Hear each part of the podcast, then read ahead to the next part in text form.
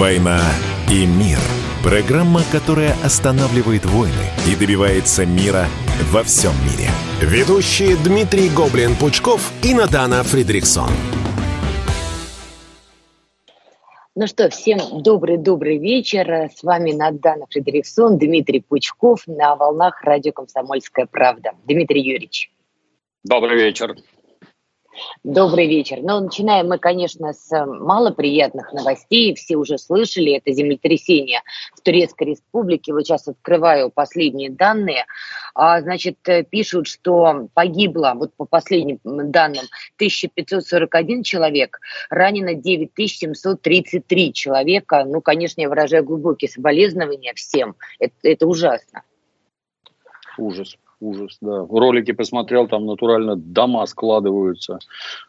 Непонятно, из чего они их там строили, но выглядит чудовищно, просто чудовищно. Наши, говорят, уже помощь послали. Правильно сделали. Да. Это действительно очень важно, тем более, что это природный катаклизм. Тут уж, извините, ничего не поделаешь. Знаете, что меня возмутило? Сегодня ленту новостей читал на эту тему. Безусловно, сочувствую Турецкой республике, гражданам Турции. Это тяжело все. Но землетрясение также было в Сирии и тоже были очень жуткие кадры, тоже их публиковали. И далее я читаю, значит, заявление от Евросоюза, что они не будут направлять э, в Сирию никакой помощи, ну, потому что вроде как официально Дамаск не запрашивал. Но у меня есть такое впечатление, что даже если бы Дамаск запросил, Евросоюз в повесточке Вашингтона вспомнил бы, что Асад у нас нелегитимен. Я не права? Они бы оказали помощь, как вы думаете? Да, это, на мой взгляд, что значит не просил? А не надо ни о чем просить. Ты ж не Асаду помогаешь, а людям. Что это вообще за идиотия? Это во-первых. Во-вторых, говорят, это христианские страны европейские. Это вот такое у вас христианство, да? С рассказами про каких-то там диктаторов, тиранов там и прочее. Сволочи, натуральные сволочи. Из всего устроят клоунаду, из всего будет устроено политическое шоу с пропихиванием своих каких-то этих повесточек гнусных то, что у нас там сразу закричали, ой, как так можно, да, эти турки там одно, другое, пятое, десятое, да при чем тут это? Помогают людям, они многовекторному Эрдогану, людям помогают в Турции, которые пострадали от стихийного бедствия. Это надо делать вообще, не рассуждая и не разговаривая ни о чем. А у соседа дом горит, да, давай постоим, посмотрим, как там дети у него. Ха-ха-ха, идиоты натурально, это вообще стыдно слушать. Ну да, в этом есть такое явное лицемерие, то есть помогать людям, они там правда не спешат, все пропихивают вот эти свои политические конструкции. Будем следить за этой ситуацией, давайте пойдем дальше. Тут было большое приключение, как вы знаете, китайского воздушного шара, в небе над Соединенными Штатами. Я прочитала эту новость еще в пятницу там на просторах CNN и, честно, не придала значения. Подумала, редактора CNN обкурились чем-то противозаконным, какой-то шар где-то там в небе. Думаю, какая глупость. Но дальше эта история приобрела просто эпохальные какие-то э, штрихи. В итоге, значит, э, Соединенные Штаты считают, что это шпионский шар. В итоге он, он все-таки был сбит в небе над Южной Каролиной. Значит, Ллойд Остин, это глава Пентагона, заявил, что этот шар использовался для наблюдения за стратегическими объектами, которые э, расположены в континентальной части Соединенных Штатов. И на этом фоне госсекретарь США Энтони Блинкин решил отложить визит в Пекин. Не отменить, но отложить. Вот на ваш взгляд, история с этим шаром, как вы считаете, вот оно само так получилось? Что это было вообще? Конечно, конечно, да. Я родился в военном городке, и там детство, так сказать, провел на Украине, в городе Кировограде. Вот у нас рядом был аэродром, с которого постоянно запускали так называемый шар-пилот, это тогда назывался. И мы вот маленькие дети твердо знали, что они постоянно летят американские. Постоянно. Это, ну, с одной стороны, это, можно сказать, так, так сказать, какая-то городская легенда, или как это сейчас называется, ну, то есть слухи такие бродящие. Но потом внезапно выяснилось, что американцы эти шары над нашей территорией запускали тысячами, тупо тысячами. И наши коммунистические предки были вынуждены построить специальный самолет, который летал на 20 километрах, обладал какой-то там жутко скорострельной пушкой, вот чисто для того, чтобы эти американские шары расстреливать.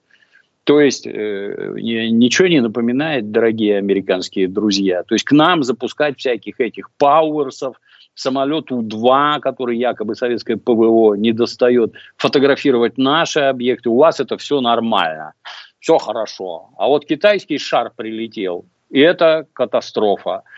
Мне первонаперво интересно, а он что, один что ли? Вот просто интересно, ну что, один что ли? Разведывательная работа так не строится. Надо 101 шар запустить или тысячу. Пусть они летают, на все смотрят и немедленно передают. Это вот как-то все перекроет. Они же неуправляемые. Один на 100 километров левее, другой на 50 правее. Так не бывает, чтобы один шар решил какие-то задачи. И вопрос, а, а, а что так возбудились-то?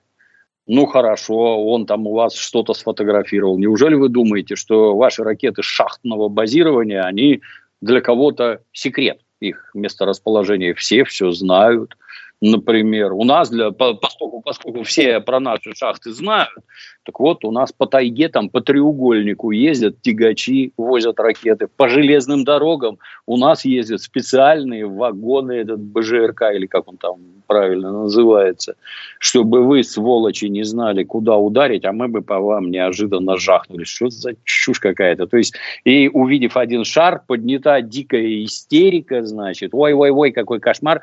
Я так понимаю, что это какое-то у них средство политической борьбы друг с другом, как обычно, внутри Соединенных Штатов. За каким-то бесом а вот его потом... В чем оно заключается? Да. Я просто искренне пыталась понять логику этих событий. Китай заявил, шар вел метеонаблюдение, сбился с курса, да, да, попал да. в ваше пространство. Дальше там Байден сначала кричал, не сбивайте, не дай бог кого-то заденете. Потом все-таки решили сбивать. Вот в чем логика была такого странного хаотичного поведения? Я, кстати, еще напомню, что им японцы, там есть течение в Тихом океане, а над этим течением воздушные течения. И японцы тоже им запускали шары со взрывчаткой, что характерно, чтобы он прилетел куда-нибудь это вывалил. Попасть никуда не может, но зато все сильно переживали, что они бактерии туда напихают и какие-то эти биологические препараты сбрасывать будут. Японцы, их капиталистические друзья, между прочим, ну, боролись, боролись, да, то, такая, тут вопрос, а что вы его сразу-то не завалили? Если он летит, и передает ценную разведывательную информацию, его валить надо тут же, в ту же секунду, не размышляя вообще, чтобы такое мерзкое явление, как китайский аэростат, этот категорически не летал. Что за чушь вообще? Точно вам говорю, это какие-то вот для сведения счетов друг с другом. И вот полетели, и вот сбили. Убедительная победа, это шпионский шар. Покажи, что он там тебе нашпионил. Покажи. Стрелять надо было над землей, собирать флешки и смотреть, что же там такое записано. Ничего показать не могут, а обвиняют Китай. Не смешно. Китайцы совершенно правильно делают. Метеоприбор, что вы там, что вы там устроили? Выглядит по-дурацки. Американцы в итоге дураки.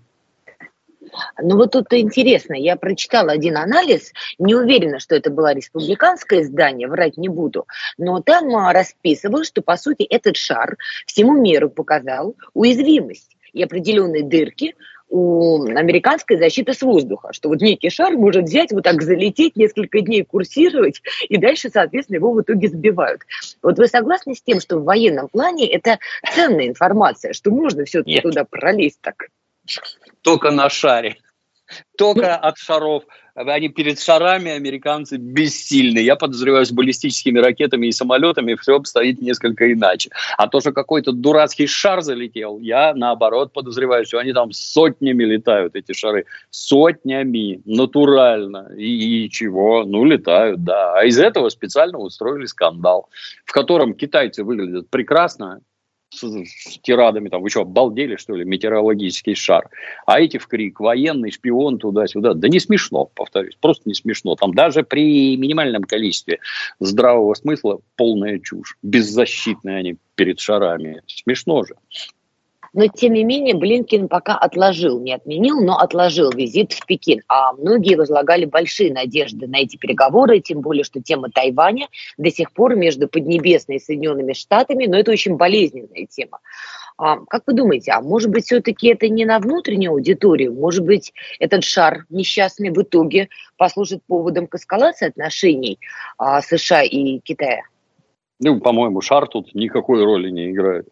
Ну, Американцы поддерживают администрацию Тайваня, накачивают Тайвань оружием, и шар тут ничего не меняет. Вот после Украины это цель номер два – спровоцировать там боевые действия. Никакой шар тут ничего. Вот, вот, вот как они это используют, да, всяко лыка в строку. Представляете, шпионский шар у нас летал. Сейчас мы еще там миллион боеприпасов и 300 установок для запуска ракет Тайваню поставим. Это, это да, это безусловно, да. Но вы допускаете, что все-таки дойдет до военного конфликта? Не напрямую, обязательно, может быть, между Обязательно дойдет. Обязательно, но не из-за шара и не завтра. Они там накачивают все это старательно и постепенно. А так, да, дойдет. Как думаете, это пятилетка, десятилетка? Невозможно. С китайцами не угадать. Они на время смотрят совершенно не так, как мы. Для них и 50 лет это ничего. Вон Гонконг сто лет ждали. Вернули же, вернули. Все нормально получилось. Да, но только там, по-моему, сетку распустила еще и Британия в этом самом Гонконге, пытается периодически его шатать, хотя и американцы его пытаются тоже покусать. Но будем наблюдать за этой темой. Сейчас у нас небольшая пауза, после которой мы вернемся. Дмитрий Пучков, Надана Фредериксон, радио «Комсомольская правда». «Война и мир» – программа, которая останавливает войны и добивается мира во всем мире. Ведущие Дмитрий Гоблин-Пучков и Надана Фридриксон.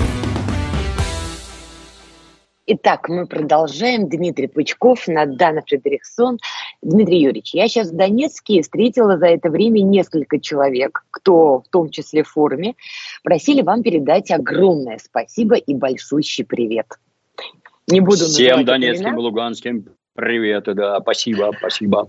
Ну, кстати, слушают, слушают вас. Вот знаете, вот бывает свободная нас, минутка. Надо, нас. Да. Вас. Я скорее такой придаток в данной ситуации. Скажите, а вы сейчас, э, кстати, где? Не в Москве? Я в Пятигорске, нет, в Пятигорске сижу. А, просто тут новость. Значит, э, в центре Москвы задержали мужчину, который пытался похитить тело Ленина из мавзолея. Я подумала, может, это вы? Нет. Страна нуждается в карательной психиатрии. Прям вот некоторые новости прям ностальгию вызывают. Слушайте, а вообще вот вам не кажется, что вот этот запрос на а, социальную справедливость в том числе приводит к тому, что находятся отдельные люди, которые пытаются украсть тело вождя? Что он с ним делать-то хочет, непонятно. И, слава богу, не описывают. Но вот хотел как-то изъять из мавзолея. Странный стран. Он же там к чему-то подключен, там особые условия хранения. Там же целый институт, по-моему, при Советском Союзе был, который занимался этими проблемами, как ее, как, как это называется, не мумификация, а как она, забыл. Сохранение тел, слово. наверное. Да, там Хошиминов, этих Георгиев Димитровых там и прочее, они и там работали везде по этой консервации. Какое правильное слово? Забыл. Забыл. Вот, Хран... все. Вообще, как считаете, у нас будет нарастать тренд не то, что на дедушку Ленина, это как символ некий, да, и даже не на ренессанс Советского Союза, уже дважды в одну реку не войдешь, но на какую-то очень схожую систему по экономике, по общественному устройству? Ну, это с нынешними, так сказать, технологиями охмурение народных масс я очень сильно сомневаюсь. То есть на Западе все это давным-давно прочухали, как со всеми коммунистическими движениями бороться. Мы с ними очень плотно общались, нам там, нас там всякому научили. Че, никто ж это, при всем, так сказать, уважении к левым коммунистическим идеям, я вот, вот у меня сайт, например, да, на сайт ко мне там в тот момент ходило 120 тысяч человек ежесуточно. 120 тысяч – это очень много. Вот. И мы, например, э, помните, там одно время все какие-то голосования на Change.org устраивали на американском Было. ресурсе. А давайте проголосуем. Ну, там объяснение. Голосовать надо на отечественных ресурсах. А вот давайте-ка петицию протолкнем про э, законодательный запрет на глорификацию, условно скажем, нацистских коллаборантов. То есть всякие Власовы, Красновы и прочая сволочь, они, вот прославление этих тварей должно быть законодательно запрещено. Контингент у меня, как вы понимаете, калиброванный. Ко мне ходят только люди там ну, грубо скажем, серьезно патриотически настроенные, которые вот за родную страну, на словах во всяком случае, вот горой. И вот, для голосования, ну, надо ткнуть одну кнопку на госуслугах, и все. Так вот, специально калиброванный контингент проголосовал в количестве 11 тысяч человек – а надо 100 тысяч подписей. То есть люди, ну даже зад от дивана отрывать не надо, не говоря уже о том, чтобы взять ружье и куда-то там бежать, чего-то свергать и прочее, и прочее. Нет, людей надо досыта кормить, это раз. Давать им какие-то развлечения, и все, у них всякий боевой запал пропадает мгновенно. Для того, чтобы происходили революции, нужен, нужна война по всей территории, дикий голод. Вот тогда, да, вот тогда зашевелится. Но я такого, слава богу, не вижу, и мне вот такие причины и обстоятельства лично мне не нужны. Я все-таки хочу, чтобы соотечественники были живы и относительно здоровы. Поэтому я, нет, не вижу. Да, естественно, тяга к социальной справедливости, она есть всегда. Вот народ сейчас массово возмущается, как же это так? Я вот работаю слесарем на военном производстве, мне платят 35 тысяч рублей, а директор получает миллион. Где справедливость? Нет ее, дорогой друг. Ты за это скакал на Майданах московских в начале 90-х. Вот за это. За капитализм он не про справедливость, он про возможность зарабатывать деньги. Ну вот кто-то вот так, а ты вот так. Вот кто-то сообразил поступить в правильное учебное заведение, обрасти друзьями, карьерный рост и всякое такое. А ты? Ты шел к станку, вот ты пришел, вот общество устроено вот так. 35 это, конечно, нехорошо, это очень мало. Надо больше, дабы люди не ощущали нужды. Я, кстати, о птичках уже, наверное, многократно рассказывал. Вся моя езда по западным странам, все эти Британии, Германии, Франции, США, лично мне там видно было, вот очень сильно видно. Вещи специфические. Первое, страшно дешевая еда по отношению зарплата и еда, она очень дешевая, если ты вот там раз в неделю на машине приехал затариться. Очень дешевая. Очень дешевая модная одежда. Ты сытый, и весь такой красивый сидишь. А теперь мы будем развлекаться. Ну и что, что ты живешь там в комнате, там, не знаю, в 7 квадратных метров втроем, это уже вторично. Вот мы красивые, сытые, ходим, развлекаемся. И дальше им ни до какой там этой социальной борьбы никакого дела нет. Поэтому сотрясения воздуха относительно социальной справедливости будут, конечно, да. Мы все хотим социальной справедливости, чтобы как-то вот поровну.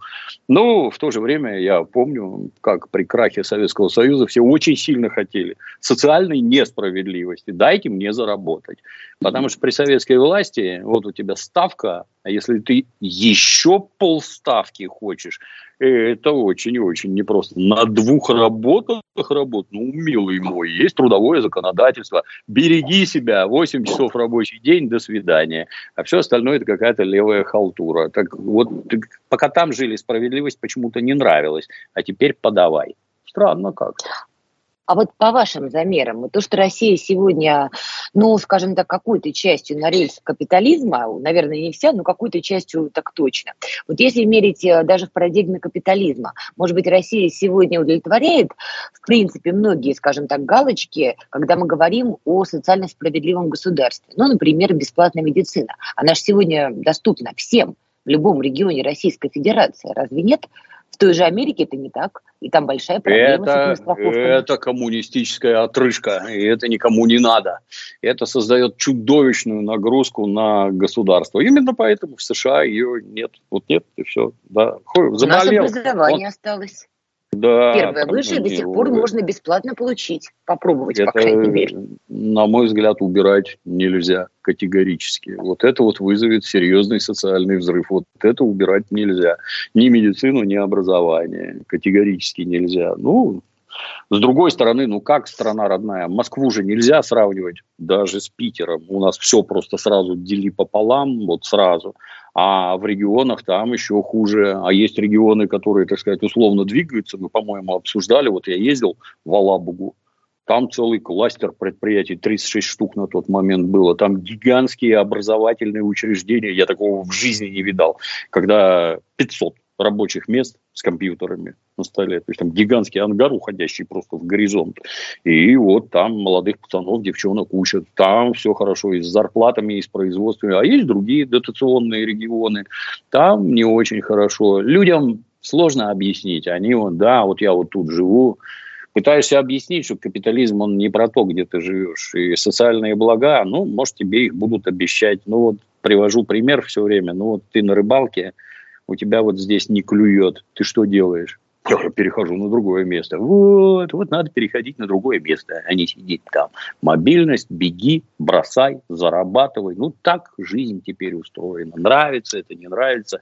По-моему, надо приспосабливаться к тому, что есть. Вот как-то так. У меня другой ответ на вопрос. Если не ловится рыбка, что делать? Достать динамит и, и кинуть в воду. Что-нибудь да тол, точно всплывет. Да, на тол лучше всего клюет, да. Вот, вот, вот, вот. Что-то точно получится поймать. Но, кстати, к вопросу про то, что у нас как бы еще идут и боевые действия, они продолжаются. Значит, на этой волне месье Зеленский опять у нас в определенном оттенке появился на, в заголовках разной прессы.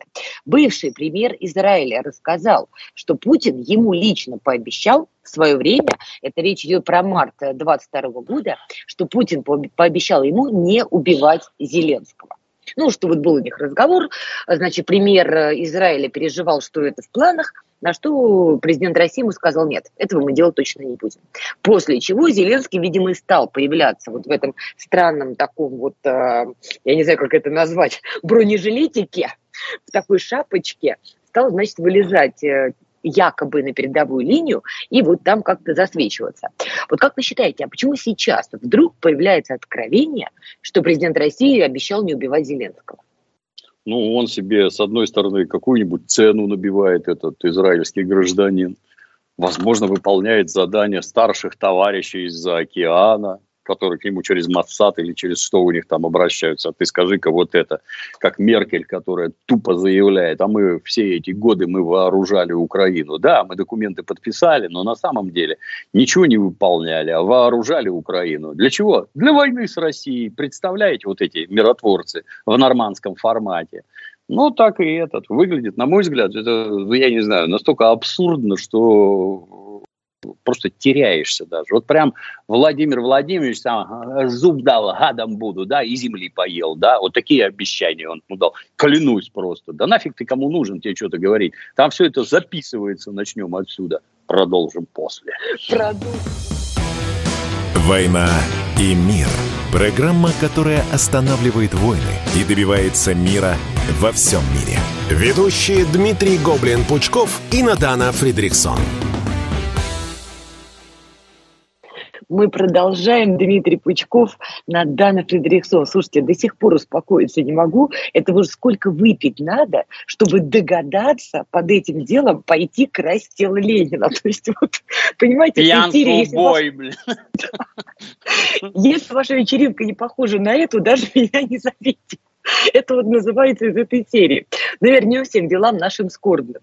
До ухода на паузу мы говорили о том, что, значит, бывший премьер Израиля поделился по секрету всему свету, что президент России давал ему гарантии в марте, что Зеленского Россия убивать не будет. Ну, как видите, Зеленский жив, здоров и даже немножечко упитан. Вполне себе. По этому поводу в обществе была большая дискуссия, а почему мы не объявляем охоту на Зеленского. Мы с вами как-то это уже обсуждали, и, в общем, уже пришли к какому-то консенсусу. Ну, вот такова позиция Москвы сегодня. Нравится, не нравится, ну, так, таковы наши принципы. Но между тем, Израиль теперь тоже стоит на таком растяге, причем очень мощном. Тут глава МИД этой страны, Эль Коэн, решил посетить Незалежную. Ну, решил и решил. Но незалежная была бы не собой, если бы не следующая новость. Накануне визита, значит, украинская сторона выкатила вот такой список требований, значит, к земле обетованной. Они требуют, пу- да. да, вот именно что требуют, жестко и публично осудить действия России, раз. Второе, мне это очень позабавило, кредит на 500 миллионов долларов, то есть якобы они собираются его отдавать. Ну и третий пункт, чтобы Израиль поддержал план Зеленского Зеленского по мирному урегулированию. Что включает этот план? План означает, что Россия должна полностью выйти с просторов незалежной, а главное выйти из освобожденных территорий. То есть вернуть все на момент 23 февраля. Вот на ваш взгляд, а, Израиль прогнется? Я вернусь чуть-чуть назад. То есть вот этот персонаж, я, ладно, я бы понял, если бы он сказал Владимир Владимирович, Владимир Владимирович, Зеленский мне тысячу шекелей должен, пожалуйста, не убивайте его, пока долг не отдаст. Я бы еще понял, да. Помните, как это из Израиля объявление, из израильского, из Тель-Авивского зоопарка сбежал енот. Всем, кто видел енота, занести в кассу зоопарка по 10 шекелей. Это, это понятно, это хотя бы весело и смешно. Ну, чушь какая-то. Ну, что ты буровишь? Ну, что это такое? Стыдно слушать. То есть уровень этой так называемой политической культуры вот уже безо всяких преувеличений. Набрали дураков по объявлениям. И вот он теперь тут, понимаешь, его пучит откровениями. Атас вообще. Вот тут про Израиль другое говорят. Говорят, туда повезли, значит, раненых этих укров – на излечение, а их в больницах принялись раздевать, а они все изрисованы свастиками и рунами СС. И как-то это вызвало у израильских э, медработников некоторые вопросы. Это кого это мы тут лечим? А никого. Сказали лечить, и будешь лечить. Скажут тебе помогать нацистской Украине, и ты уже помогаешь, и отдельные персонажи-то их там этот, немецкий посол, ну, посол в Германии, Израиле, говорил, да, мы помогаем Украине, это вот не так очевидно, но вообще мы помогаем, да, но объемы нашей помощи не видны, мы много помогаем, ну, молодцы, что сказать, и вас, оказывается, нагнули, да, эти самые Соединенные Штаты, вы же когда-то там против нацизма были, да, и даже волновались за Холокост, а сегодня, значит, вы продолжателем дела немецких нацистов, продолжателям их дел украинским нацистам, вы теперь оказываете помощь, выглядит совершенно дико. То, что наше руководство не считает нужным убивать Зеленского, я могу... Объяснение лично у меня ровно одно. С точки зрения руководства это вообще ничего не изменит. Политически прозвучит неправильно, что там охота какая-то на руководителя государства ведется. А у нас, между прочим, с Украиной нет войны. Не мы Украине войну не объявляли, ни, что характерно, она нам никакой войны не объявляла. А поэтому кто там у вас сидит во главе, нам это не интересно, мы заняты совершенно другим. Ну, грохнут этого, придет другой. Да, конечно, это там безобразно выглядит, когда приезжают какие-то предводители других стран в Киев и безнаказанно там расхаживают. А сам Зеленский там ездит куда-нибудь в Артемовск, в Краматорск, куда он там ездил, я не помню, и там рассказывает. Так он и там нафиг никому не нужен. Получается, как этот, как его, как неуловимый Джо. Действительно никто не может поймать? Нет, нафиг никому не нужен. Это его наличие и отсутствие ничего в политическом раскладе не изменит. Ну, а вот заявки Израиля, вот это да, вот это вот, я не знаю, конечно. Все понятно, они там лучшие друзья США, все повязаны там деньгами, банковскими системами, поставками вооружений, помощью, еще чем-то. Но, блин, поддерживать нацистов, это вообще что-то за гранью. Уж, уж если евреи помогают нацистам, все, мир стал окончательно другим. Ну и до этого там тревожные звоночки-то были, когда там добровольцы из Израиля едут помогать, понимаешь, там это в вооруженных силах служить наемниками, там добровольцами, не знаю, как это правильно назвать. Я все это давным-давно наблюдал, еще не помню, там в 2014-2015 году ездил после 2014 мы там снимали ролики про танки в Израиле. Отличный танковый музей под открытым небом. Забыл где, как обычно. Ну, отличный. Погода хорошая, там все прекрасно сохраняется. А после сирийской войны там и советской техники море, и вражьей море. Все отлично. Ходил там в центр культурных связей российских, так сказать, как это у нас называется. Опять не помню, блин, извините. Сюда летел, не выспавшись. Вот. Ну, и что? Вот под окном беснуются евреи приехавшие с Украины, и они там с украинскими флагами, понимаешь, поддерживают Россия, там ты плохая, ты нехорошая, блин, ребята, вы в своем уме, вы куда лезете вообще? Вы, вы, вы про предков-то своих помните, нет? Посещаете музей Яд Вашем. Вы помните, что с вами сделали нацисты? Вы осознанно им помогаете? У вас тоже все рехнулись там. Уж вот про кого бы никогда не подумал, так это про евреев, которые там, этот центр Визенталя, там кого-то, наплевав на все законы, нет, никаких законов в отношении нацистских тварей. Мы вас везде найдем, выкрадем, увезем в Израиль, осудим и повесим. А сегодня давайте будем помогать наследникам вот этих Эйхманов, Гитлеров и прочее. Сумасшедший дом. Даже не знаю, что сказать.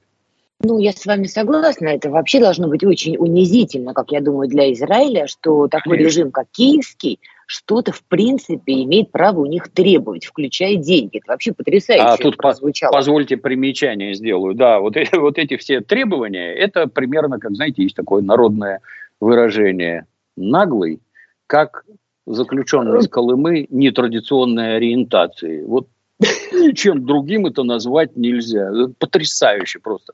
Наглость, я даже не знаю, так не бывает. А вот есть учитывая, что выражение «наглый, как колымский и нетрадиционный мужчина» – это одно из моих любимых выражений в жизни. Меня сейчас немножко волосы дыбом стали, думаю, сейчас как я скажете. Я за собой. Нет. А я, а я бы чуть не сказала по привычке-то. А, но тем не менее, смотрите, получается, американцы умудряются своим волшебным долларом проломить даже Израиль, даже по такой болезненной теме, как историческая память. Получается, весь мир идет против нас. Как вы считаете, а мы вот такой натиск сможем выдержать, это уже серьезно, потому что если не продавит Израиль, Украине могут поставить вот этот знаменитый железный купол израильский.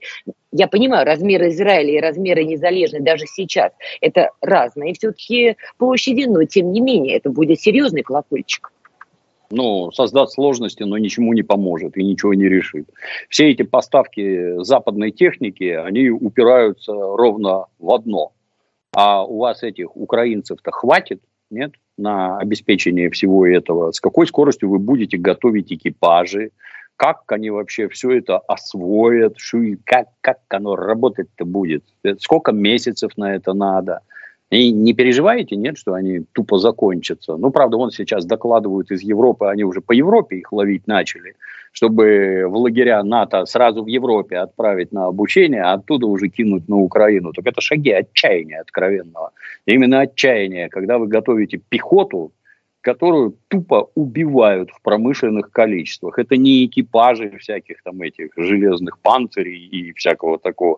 Это не, не экипажи леопардов 2, это просто мясо, на которое вы их гоните. А значит, ситуация совсем плохая. Но она же двоякая. Нам проигрывать нельзя. Мы, как страна, перестанем существовать, и нас в огромном количестве нас убьют. Просто убьют страну разорвут на куски, гражданская война, сотни тысяч, а я бы сказал, миллионы жертв среди российского населения. Нам это не надо, поэтому мы биться будем до конца. А что они этому противопоставить могут? Ну, например, живую силу я очень сильно сомневаюсь. Если иностранных наемников начнут вот так вот убивать по 300 рыл в день, и они поедут в гробах в Соединенные Штаты, в Германию, в Израиль, посмотрим, да. Вы же супротив артиллерии-то ничего не сможете. Я повторюсь, это вы там свои спецназы тренируете сколько хотите. Против снаряда калибром 152 миллиметра все равны. И спецназовец, и дурачок из теробороны, вы все там сдохнете. С чем, собственно, мы вас и поздравляем. Но пока украинцы не заканчиваются, и вы знаете, даже по официальной сводке бои ведутся довольно жесткие. Маринка с апреля ее не могут освободить. Э, началось вообще в марте освобождение, и до сих пор до конца ее освободить не могут. То есть сопротивление с украинской стороны есть, и люди пока. Это это ж не столько потому, что мы воевать не умеем, мы солдат своих бережем. Если там потери э, условно один к пяти, к семи, то есть на одного погибшего нашего семь украинских солдат, у них все плохо, все плохо. Продолжим после небольшой паузы. Не переключайтесь. Дмитрий Пучков на данном... «Война и мир». Программа, которая останавливает войны и добивается мира во всем мире. Ведущие Дмитрий Гоблин-Пучков и Надана Фридриксон. Так, мы продолжаем. Почитала я, значит, комментарии. Господи, лучше бы не читала. Друзья, не, ну, спасибо, пишите, пишите больше. Я, знаете, как это, таблеток от жадности. И побольше, побольше. Ну что, мы с вами обсудили, значит, э, дела наши израильские. Давайте пока поставим троеточие. Я в ужасе буду, если Израиль удастся прогнуть. На мой взгляд, это будет исторический такой именно слом. Ну, пока у меня надежда есть, что до этого все-таки не дойдет. Хочу еще одну тему по поводу Украины поднять, потому что там дела интересные. Как вы знаете, Резникова сняли с поста министра обороны Украины. И все бы ничего, но по разным уже источникам, пока еще, по-моему, официально не подтвержденным, новым министром обороны может стать не кто-нибудь, а именно Буданов. Это молодой такой юноша со взором горящим. Для тех, кто не в курсе, он принимал участие в атаках на российский Крым в 2016 году. То есть он показал свою лояльность и Вашингтону, и киевскому режиму, кому только угодно, вот в полный раз, да, что он готов пойти вообще на все. И вот сейчас на полном серьезе рассматривается его кандидатура. Пока официально не подтвердили. Как вы считаете, если все-таки Буданов станет министром обороны Украины. Насколько это изменит ситуацию на фронте? Не насколько. То есть здесь, во-первых, я бы уточнил, мы имеем дело с сертифицированным террористом. Это террорист, который организовывал теракты на территории Крыма. А все нормально. Для Украины это все хорошо, все, так сказать, двигаем его по служебной лестнице. То, что он окажется там где-то у руля, это ничего не изменит боевыми действиями на Украине руководят не украинцы, а американцы. Тут не надо никаких иллюзий испытывать. Но считают нужным, что вот этот балбес, так сказать, э, лицо данного, так сказать, ну, этого участка управления, ну, будет вот этот, все равно будет делать то, что говорят американцы, а не то, что ему там хочется.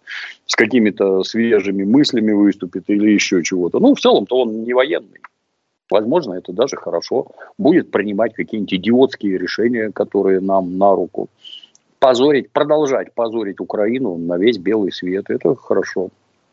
Но многие считают, что, во-первых, он ястреб, такой ярко выраженный, во-вторых, что у него есть прямые каналы связи с западными кураторами, и что вообще такая спайка Буданов и Залужный, ну, это может быть даже некая угроза для Зеленского самого, потому что и Залужный имеет какие-то свои контакты с Западом, теперь Буданов поднялся, и вот Зеленский на растяге.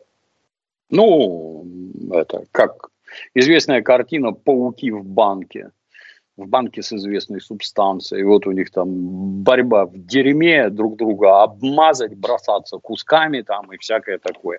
Мало того, что выглядит омерзительно, еще и аромат на всю планету издают эти лица нетрадиционной ориентации. Омерзительное зрелище. Ну, а в целом, что скажут американцы, то и будут делать. Если, ну, подсиживают ли они Зеленского, тогда же если Зеленского поменять, там не изменится абсолютно ничего вообще. Под эти вопли, ну, о каком нацизме вы говорите, у них президент еврей. Про это у нас сразу родилась отличная шутка. Вот э, мастер-татуировщик, вот, вот свастика наколотая, она не может считаться нацистской, потому что татуировщик был еврей. Что за бред вообще? Ё-моё. Ну, этого поменяют на того. Ермака какого-нибудь снимут. Одна, вместо одного варюги поставят другого. Они же там все кровью повязаны. Это все твари, которым некуда бежать. Сейчас в э, Аргентине-то не сильно спрячешься. Можно бежать только в Соединенные Штаты, а там вопросы возникнут. Чем ты там занимался? Сколько ты наворовал? Покажи.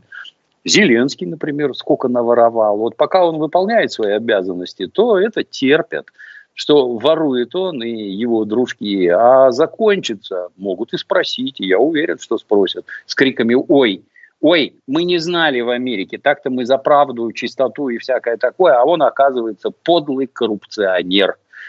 Обратите внимание, когда из Советского Союза развалившегося вывезли пару триллионов долларов, ни у кого ж не возникло никаких вопросов. Все нормально, оно же идет в западную экономику, а значит все хорошо. Это сейчас возникли вопросы. Неужели деньги российских олигархов украдены у российского народа? Представляете? Сейчас вот только мы поможем российскому народу. Вот только мы. Вот никто не смог, а мы поможем. Это же твари беспринципные, от них ничего другого можно не ждать. И с этими будет точно так же. Что-то отвалилось. Выразил интересное. Вы меня слышите, Дмитрий Юрьевич? Да, да, да, слышу, слышу, да. Отлично. На фразе про Шарию прозвучала фраза «что-то отвалилось». Пока ничего не отвалилось, все на месте. А, Анатолий Шари выразил интересное такое мнение. Просто, опять же, стала проходить информация, что Резников, как это, отставленный, но не вполне отпущенный, да, по классике. Что Резников вроде как ничего не знает о своем возможном новом назначении и вообще как-то ведет себя странно. То есть не очень рад он этим перестановкам. И далее, дальше Шари пишет у себя в телеграм-канале. То есть клиент хочет зацепиться, но клиента надо убрать. Что же делать с тем, кто сам уйти не хочет, а если нажать, может начать болтать? пишет Шарик. То есть я поняла так, он намекает, что если Резников будет упираться, его могут ликвидировать. Могут, конечно. Они уже, я помню, кого они там, Данилова ликвидировали, да? В ходе каких-то своих разногласий участника переговоров с Россией взяли посреди Киева, застрелили, а теперь сказали, да, да, это СБУ его грохнуло. Но так получилось, знаете. Прекрасная страна, великолепная. Анатолий, Мне глава МВД погиб, странно. Да, погиб, да, двумя выстрелами в голову застрелился, да, так тоже бывает, погиб. Анатолию привет, Анатолий, непрерывно всех радует какими-то сливами. Где ты их берешь, Анатолий? Расскажи, как тебя используют как сливной бачок. Если тебе кажется, что ты там как-то пропетляешь между этого, нет, не пропетляешь. Ты трудишься, Анатолий, известно на кого. На ЦРУ, Анатолий, а не на свою родную Украину. Давным-давно. Причем с чем, собственно, тебя и поздравляем, какого патриота украинского. Да, но если, не дай бог, после этого поста у Резникова хотя бы там, не знаю, очки треснут, ну, как бы, получается, это был очень правильный намек со стороны Шария. Что система ну, не любит тех, кто упирается. Кто-то же ему такое сказал, Анатолию, специально для того, чтобы это дошло до Резника. Это ж не, не Анатолий придумывает, а товарищ куратор объясняет, про что говорить, про что писать, кого мы сегодня пугать будем. Ну, ладно, вернемся тогда к линии фронта, потому что здесь еще кто там что Шарю сказал, не сказал, пока оставляем тоже троеточие. По поводу все-таки этого Буданова, его возможного назначения. Тут все-таки есть мнение, что украинская сторона готовит какой-то такой мощный кулак, готовит, потому что на Западе уже всю плешем проели, и американцы сами понимают, что им даже вот для имиджа самих себя, ну, необходима хоть какая-то победа Киева, потому что в Америке вообще скоро выборы. А тут у нас коррупционный скандал на незалежный всплыл очередной, да, что там на поставках все воруют, там общество тоже украинское несколько несколько недоумевает. В общем, американцы, британцы, как я понимаю, очень сейчас старательно готовят украинскую сторону к наступлению. Причем есть версия, что не на одном направлении, а как минимум на трех и одновременно. И вот здесь, кстати, возможно, назначение Буданова может стать таким символом этого самого наступления. Как оцениваете подобные мнения, подобную аналитику? К 24 ну, февраля. Посмотрим. Например посмотрим, да, так это ж, вы же понимаете, что для того, чтобы грамотно напасть, надо сосредоточить и подготовить силы. Например, собрать в кучу условных там 100 танков, например. Ну, хорошо, хотя бы 50.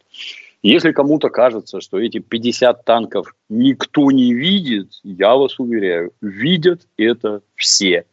Всем все понятно. Я замечу, ситуация зеркальная. Точно так же понятно про нас. Если мы сосредотачиваем какие-то железные кулаки, американцы это видят, да. Ну, другое дело, что можно сосредоточить пять кулаков, а, напасть, а напасть двумя, двумя или тремя, и вовсе не там, где вы больше всего этого ждали. Ну, добро пожаловать, пусть попробуют. Все уже для встречи готово.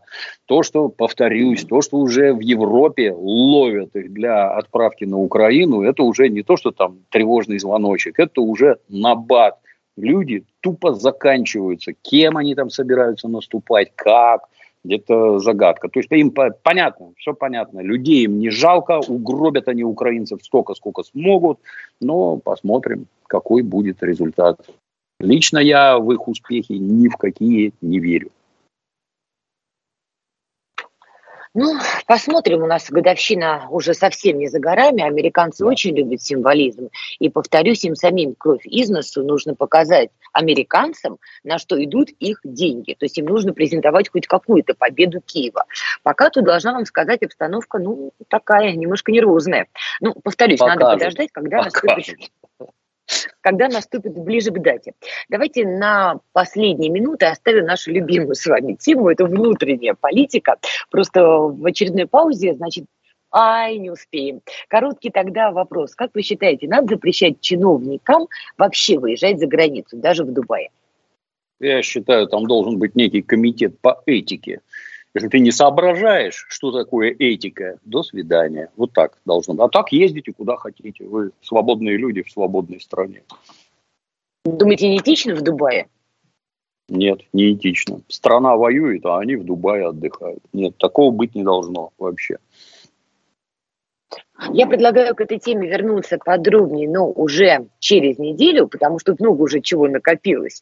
Мне кажется, что если у нас нет официального запрета, а его нет, то как бы они имеют право выезжать. Но это такая Конечно. спорная очень позиция. Они и дальше и должны есть... иметь. Ну, тут есть о чем поговорить, поэтому обязательно увидимся через неделю. Дмитрий Пучков, Надана Фредериксон, «Война и мир». Услышимся. Счастливо. «Война и мир». Программа, которая останавливает войны и добивается мира во всем мире. Ведущие Дмитрий Гоблин-Пучков и Надана Фридриксон.